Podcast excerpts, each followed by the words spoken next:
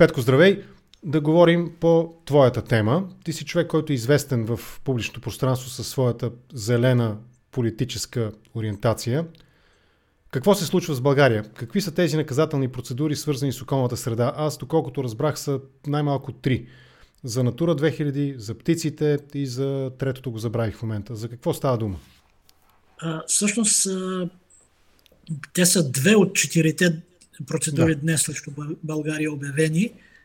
А, но ще започна с тези двете, които не са екологични, защото те са интересни и показват а, такова прием, че в околната среда има много големи а, така, много големи пари се въртят, много големи интереси. Тук говорим за нещо съвсем просто, което се вижда как България изобщо вече никой не се интересува да го прави. Едната е процедурата, при която комисията е изпратила мотивирано становище, защото България и други страни не прилагат а, правилата на Европейския съюз относно предоставяне в целия Европейски съюз на информационните услуги за мултимодалните пътувания, те наречени от врата до врата. От врата до врата. С една дума, България, никой европеец не може да намери лесно информация как да се предвижи, примерно, от, избери се, от Хамбург до Истанбул през България, ако трябва да сменя, нали, а това е лош пример, че има директно влак, но ако трябва да сменя влак, автобус и така нататък, да речем, да. не до Истанбул, а до Варна или до Бургас. Да. Втория пример е пък за неспазване на директива от 2004 година, която урежда минимални мерки за безопасност а, и свързани с инфраструктурата и а, експлуатацията на тунелите. Помним колко катастрофи се случиха в тунели, помним как Агенция Пътна инфраструктура наля пари за ремонти, а, Витине още продължава да се строи, да се ремонтира, а, обаче резултатът е такъв, процедура. Така че виждаме за какво става дума на, на това съвсем елементарно ниво. И отивам към двете процедури, свързани с а, околната среда. Да. Ще започна с а, по-тежката. По-тежката е иска в, а, че Европейската комисия е изпратила иск в съда на Европейския съюз за неизпълнение на решението на съда за което е по-раншно, по-раншно такова, за нарушение директивата за качеството на атмосферния въздух. За какво говорим с две думи? Говорим за, за това, че в България, както е написано, системно и постоянно не, не е спазвала пределно допустимите стойности за ФПЧ 10 прословутите фини прахови частици да. и не е предприела подходящи мерки, така че периодите на превишаване да бъдат възможно най-кратки. Тъй като това е последващ иск, той може да доведе за, до санкции за времето от първото решение на съда до осигуряване на неговото изпълнение, което не се знае кога ще бъде, тъй като България много-много не се така не се впечатлява и не се е забързала. Междувременно ще цитирам че същия този лош Европейски съюз, както някои смятат и който ни наказва, от 2014 до тази година ни е предоставил 615 милиона лева точно за чистотата на атмосферния въздух. А, за подмяна на, фини, на отоплението на твърдо битово гориво пари са получили Столична община, Бургас, Видин, Димитровград, Монтана, Пловдив и Смолян – а за замяна, за модернизиране на, на градския транспорт чрез електрически превозни средства и инфраструктура, три проекта на столична община Русе, Враца, Стара Загора, Бургас, Варна, Плевен, Сливен, Хасково и Перник. И какво излиза? Че Европейския съюз ни дава а, пари, Европейския съюз ни дава а, така правилата, които да, да. постигнем, а, а ние в момента отваряш вратата в, навън в София, да кажем, и е, почти не дишаш. И за това, когато утре почнат да обясняват как е, Европейския съюз лошия ще ни вкара в процедури, как ще ни накаже, защото тук вече говорим за наказание, грубо казано, ако се стигне до осъдителна процедура, наказателни плащания ден по ден, до изпълнението. Да, да, да, всеки ден се плаща глоба. И да, и, и, и, и в същото време седи е, Фандъкова и казва, ау, колко хубаво, че заваля сняг, изчисти въздуха. Друго дежурно извинение е, че в махалите, нали, циганските махали, се горяли всякакви такива замърсяващи околната среда материали. Това не е ли адекватен аргумент? Защото аз, примерно, живея в надежда и като се разходя по Ломско вечер, усещам всевъзможни съставки в въздуха, носени от пушека. Това не е ли валиден аргумент в крайна сметка? Той би бил валиден аргумент, ако го откривахме вчера. Този аргумент е, е, така, е известен много отдавна. Е, имаше е, както десетилетия за ромско включване, така и много пилотни проекти за подобряване на условията на живот на ромите в България и от тях, както виждаме, няма голям ефект. Знам, че всъщност може би най-добрите, поне свързани с отоплението в тези квартали, които са си живи гета, за съжаление, най-добрите проекти са на ентусиасти, които монтираха на две-три места нещо като малки централи за парно за две-три къщи, а, което самите, самите хора бяха много, много благодарни и много доволни, че нали, те, те горят това по, по ясни причини, по социални, не защото нали, той и тези хора се тровят от гумите, които горят, не само всички останали, нали, няма как да тях да ги подмине, обаче мизерията е Нали знаеш? Друг, друг Предпочиташ да си топъл днес, да ти е топло да. днес, отколкото... отколкото студен утре. Да. да. Друг валиден аргумент, между другото, сега сещаме, че а, им, имаш ли възможност малко да намалиш звука при теб, защото връща микрофония и аз се чувам дори само малко или да сложиш слушалки. Микрофона не е... ли? Ами, не, не, това е микрофона, окей, звука. От колоните. А, звука? Да, звука, моя глас, който ме чуваш. Тук твоя... Да намалиш звука бе, на видеото. Сега чуваш ли ме? Ако ме чуваш сега? Да, да. Е, идеално. Сега? Мисля, че спря ехото, да, точно така. Малко по-силно беше. Ако е необходимо, ще говоря малко по-високо, малко по-изнесено, да го кажа професионално. професионално. Та, друг валиден аргумент е, че всъщност тези процедури на Европейския съюз, са трудни за реализация по чисто финансови и економически а, причини. В смисъл такъв.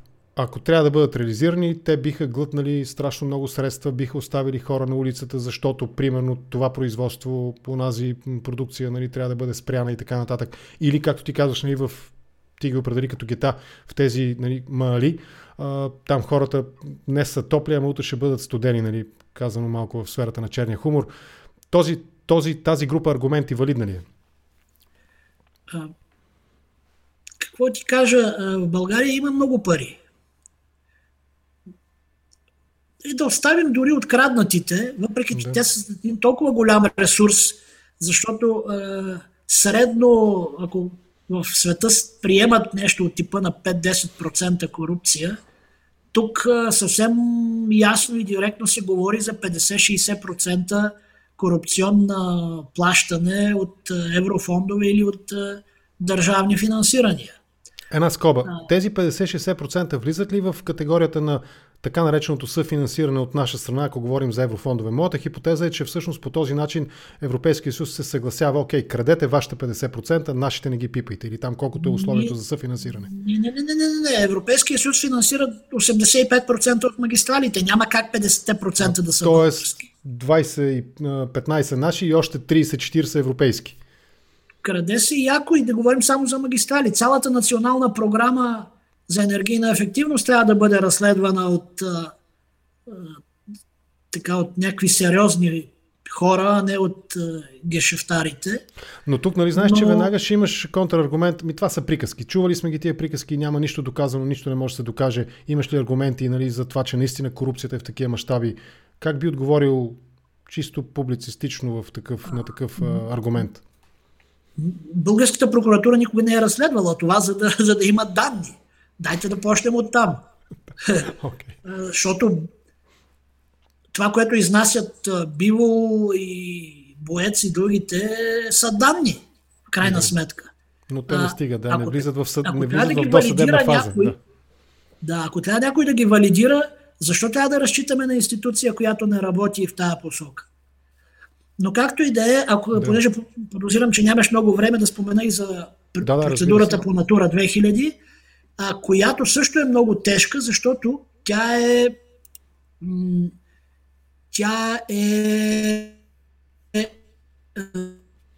е свързана на двете системни слабости, както пише е, през съобщението на комисията, системни слабости при прилагането на законодателството относно природата. Да. Става дума за двете известни директиви, за птиците и за местообитанията. Да, местообитанията. И тъй като, да, и тъй като а, се цитира Европейския зелен пакт и стратегията за биоразнообразие, която е част от него, и че и целите на Европейския съюз да спре загубата на биоразнообразие, а, това е много сериозен а, знак от тук нататък, според мен, а, че Европейския съюз наистина обръща курса към позеленяване на, на живота и на економиката. А, и а, няма да се държи до сега, както до сега се е държал меко, надявам се. Тук важно е да се отбележи, че тази жалба идва, това действие по-скоро идва след жалба, подадена преди 11 години от колегите от Българското дружество за защита на птиците, но към процедурата са присъединени и нови жалби през последните 2-3 години. Включително имаме документация, комуникация с комисията, че и Кресненския проблем е включен в тази жалба.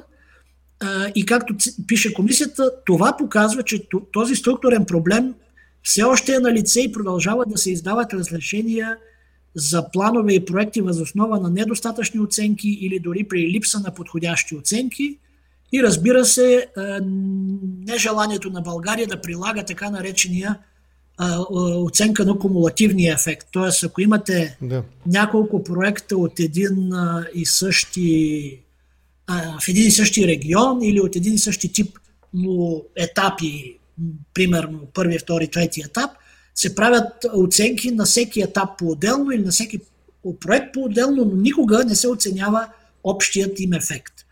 И така тази процедура е, в момента е свързана с изпращане на последно писмо до правителството, което има два месеца да отговори, след което комисията казва, че ако няма задоволителен отговор, а не изобщо отговор, ще има, ще изпрати процедурата в Европейския съд за наказателни да. вече санкции. Като става дума за регулации на Европейския съюз, Европейската комисия и така нататък, неминуемо възниква въпроса за мащабите за размера на държавата, за, размерата на, за размера на, по принцип, държавната, управленската намеса. Нали? В този смисъл, а, как ти би обяснил тези процедури наказателни в отговор на една евентуална критика за това, че всъщност става дума за някакъв възраждащ се или а, тотално имитиращ съветския социалистически модел на економика при една свръхцентрализация, при една свръхрегулация и така нататък. Тези санкции, те не са ли свръхрегулаторни мерки, които пречат по някакъв начин на бизнеса, на економиката, или по-скоро те наистина могат да бъдат обяснени от гледна точка на една рационална, разумна, с поглед към бъдещето и с грижа за това, което сме наследили от хората преди нас, нали, тази традиционна консервативна екологична концепция нали, за политиката и за околната среда и за това, което ние наследяваме, получаваме и оставяме след нас. Как би го обяснил свръхрегулация или необходимост, социализъм или здрав разум? Сега, ти помниш времето на соца, както и аз го помня. Да. И а, разликата е а, очевидна, ако човек се замисли. Най-напред, тук говорим за регулиране на правила. Тоест, позволено е да се върши това в тези рамки, или това не е позволено, защото. Да. В съветските времена нещата бяха ясни. Плана казваше, трябва да се произведат еди колко си хиляди танка, еди колко си стотин хиляди или милиони тона зърно, еди колко си глави овце и така нататък. Тоест планът, централното планиране стигаше до това ниво. Тук говорим за регулация на правилата. А регулация на правилата е в Европейския съюз е много сложна, защото Европейската комисия не е ЦК на КПСС, нито на БКП. Докато в Европейския съюз се изработва по една сложна процедура, тя може да бъде и често е, както в момента става въпрос за бюджета на Съюза, по различни начини блокирана и тогава се влиза в допълнителни разговори, допълнителни дискусии. Да, има лобизъм. Това е да. несъмнено и не може да бъде отречено, но а, освен това има и цяла серия политики, което, които Европейския съюз се опитват да напасне една с друга. И това е нали, също така един много важен проблем. А, в съветски, т.е. Една, един много, една много важна разлика. В съветските времена се взема решение за зърното, след 10 дни се взема решение за а, примерно кажи нещо свързано за напоителните системи или животновътство, или за да, животновътството и много често двете, трите неща не си, не си напасваха. Тук да. става, виждаме все повече опити нещата да се, да се съберат в едно, т.е. да има синхрон между различните политики и това е зеления пакт, който, за който става дума или известен в България като зелена сделка. Защото да. в него имаш а, и климатичните промени, имаш и индустриализация в а, така, макар да не се говори за индустриализация, но ще кажа нещо, което може би пак ще кажеш, звучи като социализъм, но всъщност не е. Да. сега се довършват допълнителните разпоредби към една нова директива от тази година, от а, юли, ако не се лъжа, най-общо тя е известна с сленга директива за таксономията да. и тя се, така, се опитва да даде определения на това какви технологии, технологии са, могат да носят така, да се определят като зелени или щадящи или допринасящи за постигане на зелените цели, като това не е задължение всички да ги въведат. Тоест, ето това са зелените технологии в металургията, въведете ги всички – да, а това е знак. Четална врата. Да, с вилицата. А това е знак по-скоро към финансовите пазари, че ако, ако те искат да отпускат кредити на определени, т.е. На, на един кандидат инвеститор или на някой, който иска да рехабилитира, да. това им е като списък, който те да преценяват и съответно да си решават, могат да финансират всяка технология но а, инвеститора вече а, може би няма се класира за публични средства, защото говорим... А това обвързва ли се и правилно ли би било да се обвърже подобна стратегия, политическа стратегия с евентуални облегчения по отношение на режима, по отношение на данъците и така нататък? Защото това според мен, по моя скромна оценка, би отсветило тези политики в, по-скоро в десните политически тонове. Ако аз като, примерно, представител на някакъв голям бизнес, знам, че избера ли подобни мерки, не мерки, а подобни, как се казва, подобни бизнес начинания, подобни индустрии или така нататък, аз ще имам, примерно, данъчни облегчения, ще имам по-лек режим инвестиционен, регистрационен, каквото и да било, нали, административен режим обличен, което пък ще ме стимулира мен, тъй като ще имам по-малко разходи, по-малко време, процедури, администрацията ще бъде облегчена, нали, администрирането и така нататък. Предвиждат ли се такива неща и ако не се предвиждат, не е ли добре да се говори в тази посока? Тук влизаме в големия въпрос за федерализацията на Европа, защото и данъците и административните облегчения са да. национален проблем. Да. А, голям български проблем, ако говорим за България. България има много административни пречки пред отварянето на бизнес, пред развиването на бизнес. Освен това имаме кражби на бизнес, както знаем. А, така че то, а, твоят въпрос би бил много адекватен, ако, ако бяхме по-федерална Европа, в която и тези неща имаха регулация. Това, което Европейския съюз регулира е при данъчните облегчения или при други финансови облегчения да няма незаконна държавна помощ, каквато в България, поне аз съм установил на едно място, със сигурност, защото ги наблюдавам отдавна, това са топлофикациите. Да. А, и, а, между другото е хубаво, като си говорим за десни неща, да ти цитирам още от а, коментара за последната наказателна процедура за натура зоните. Чий коментар, което, че прекъсна много, за секунди връзката? Да, да, което много ясно е, се казва.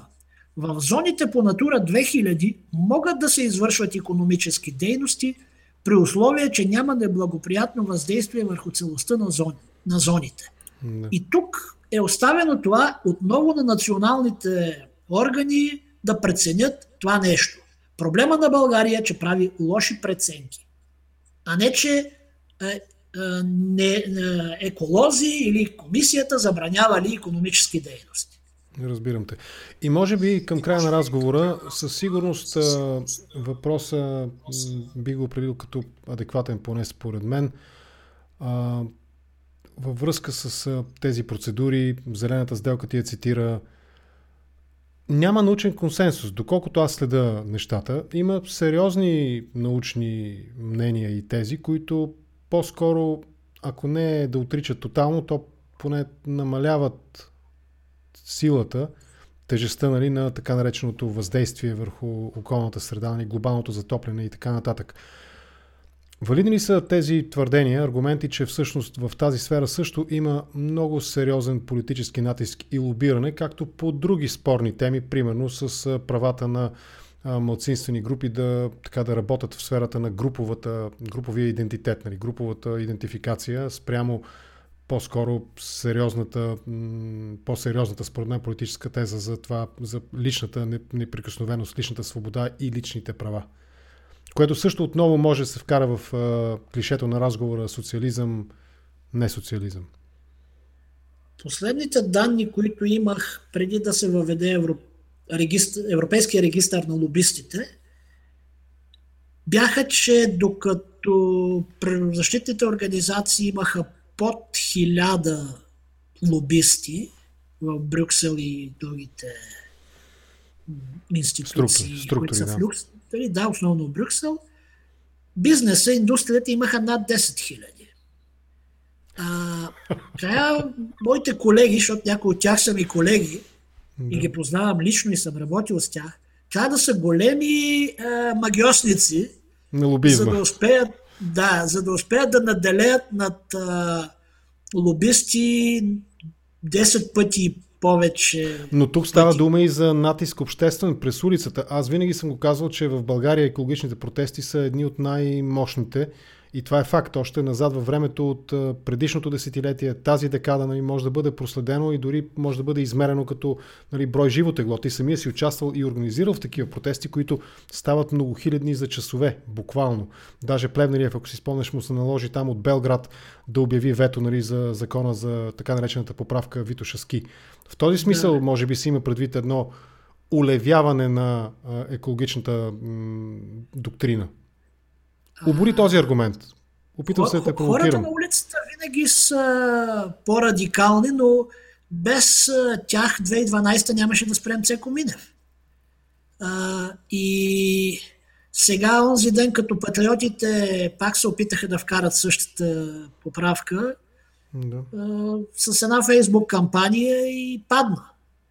Защото, да, ти си прав, хората знаят много конкретно защо излизат и какво искат да спасят. И, остави тези народопсихологията за горите, любовта на българина към природата. Това е хубаво, това е, деца вика, ген, който помага, но вече имаме доказателства научни, е, които ти може и да, така, да смяташ или да цитираш, че няма научен консенсус, ама то какво значи научен консенсус?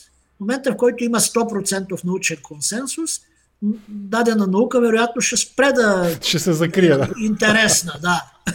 Разбирам те. Опитвам се... Крайна а нали, що се отнася да, да. до климата, до климата, до климатичните промени, там, освен научния консенсус, не знам какъв безкрайен брой изследвания на терен се правят ежегодно.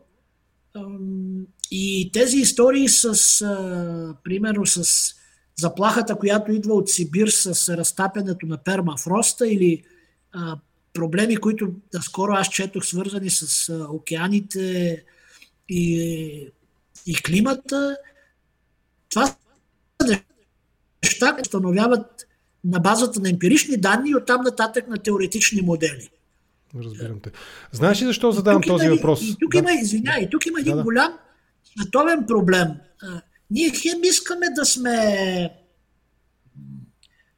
така безкрайно нарастващо глобално население от вече почти 8 милиарда, хем това население иска да консумира като в Западна Европа и Штатите, да. но дори, дори да приемем официална, т.е. крайно дясната теза, че няма граници на лимита планетата, което със сигурност не е така, тези хора все пак няма как да се да постигнат тази консумация без, без самоограничение. Аз не казвам наложени ограничения, но трябва да има малко разбиране за, за това. Съгласен съм, разбирам те. Задавам този въпрос и с това ще приключим, защото от известно, не от известно, от самото начало, нали, ти знаеш, ни нали, с теб сме така свързани и се познаваме де-факто от зараждането на идеята за автентична истинска зелена партия в България, което никога не съм го крил. Винаги съм се опитвал в своите така, публични изяви, колкото и те да са неадекватни на моменти, да разгранича между автентичната екологична тема, автентичната тема за околната среда и социалистическия поглед върху нещата, върху начина на правене на политика, върху начина на вземане на политически решения и върху економическите механизми и така нататък. За това задавам този въпрос повтарящо се и може би тук, мисля, че сме на един акъл с теб горе в тази връзка, да кажеш нещо в тази, в тази посока, с което да приключим разговора. Как екологичната тема може да бъде извадена от контекста за социализма?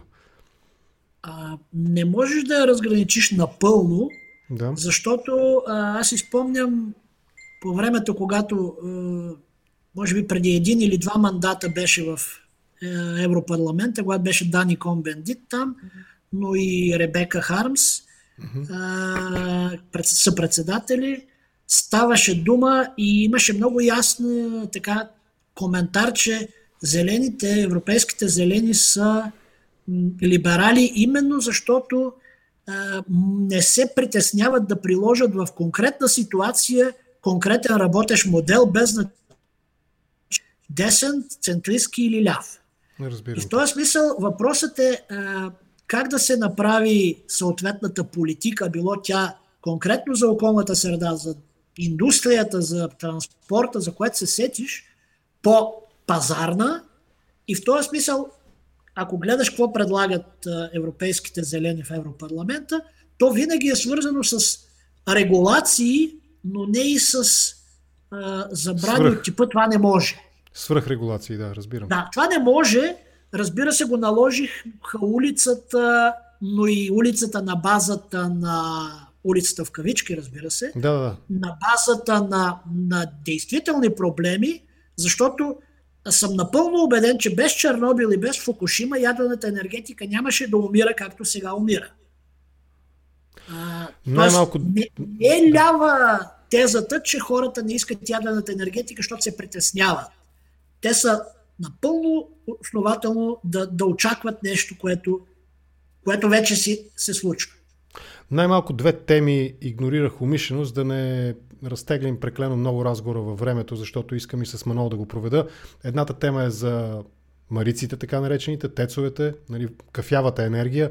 Другата тема е за вредата или безвредната ядрена енергетика.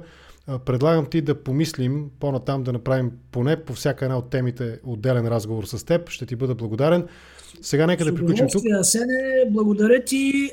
И без това в момента съм се овартолил в енергетиката, така че има Добре. какво ти кажа. Със сигурност ще те потърся по-натам за коментар. Сега в студените зимни вечери със сигурност темата за ефтиния ядрен ток и най-чистата ядрена енергетика, Ало. казвам го с ирония, е актуална тема и мисля, че ще има, така, отзив, нали, ще има отзив, ще има интерес към нея.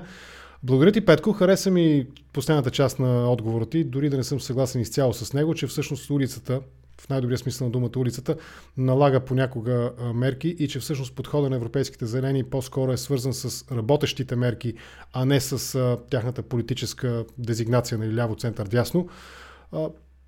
Бих се опитал да поспоря малко по този въпрос, но не сега. Благодаря ти, Петко. Лека вечер ти пожелавам. По-натам ще потърся пак за разговор. Лека на теб, на Манол. И до скоро. Прекъсна, но до скоро. Благодаря ти. Изключвам от видеото. Продължавам с следващия ми събеседник. Чао!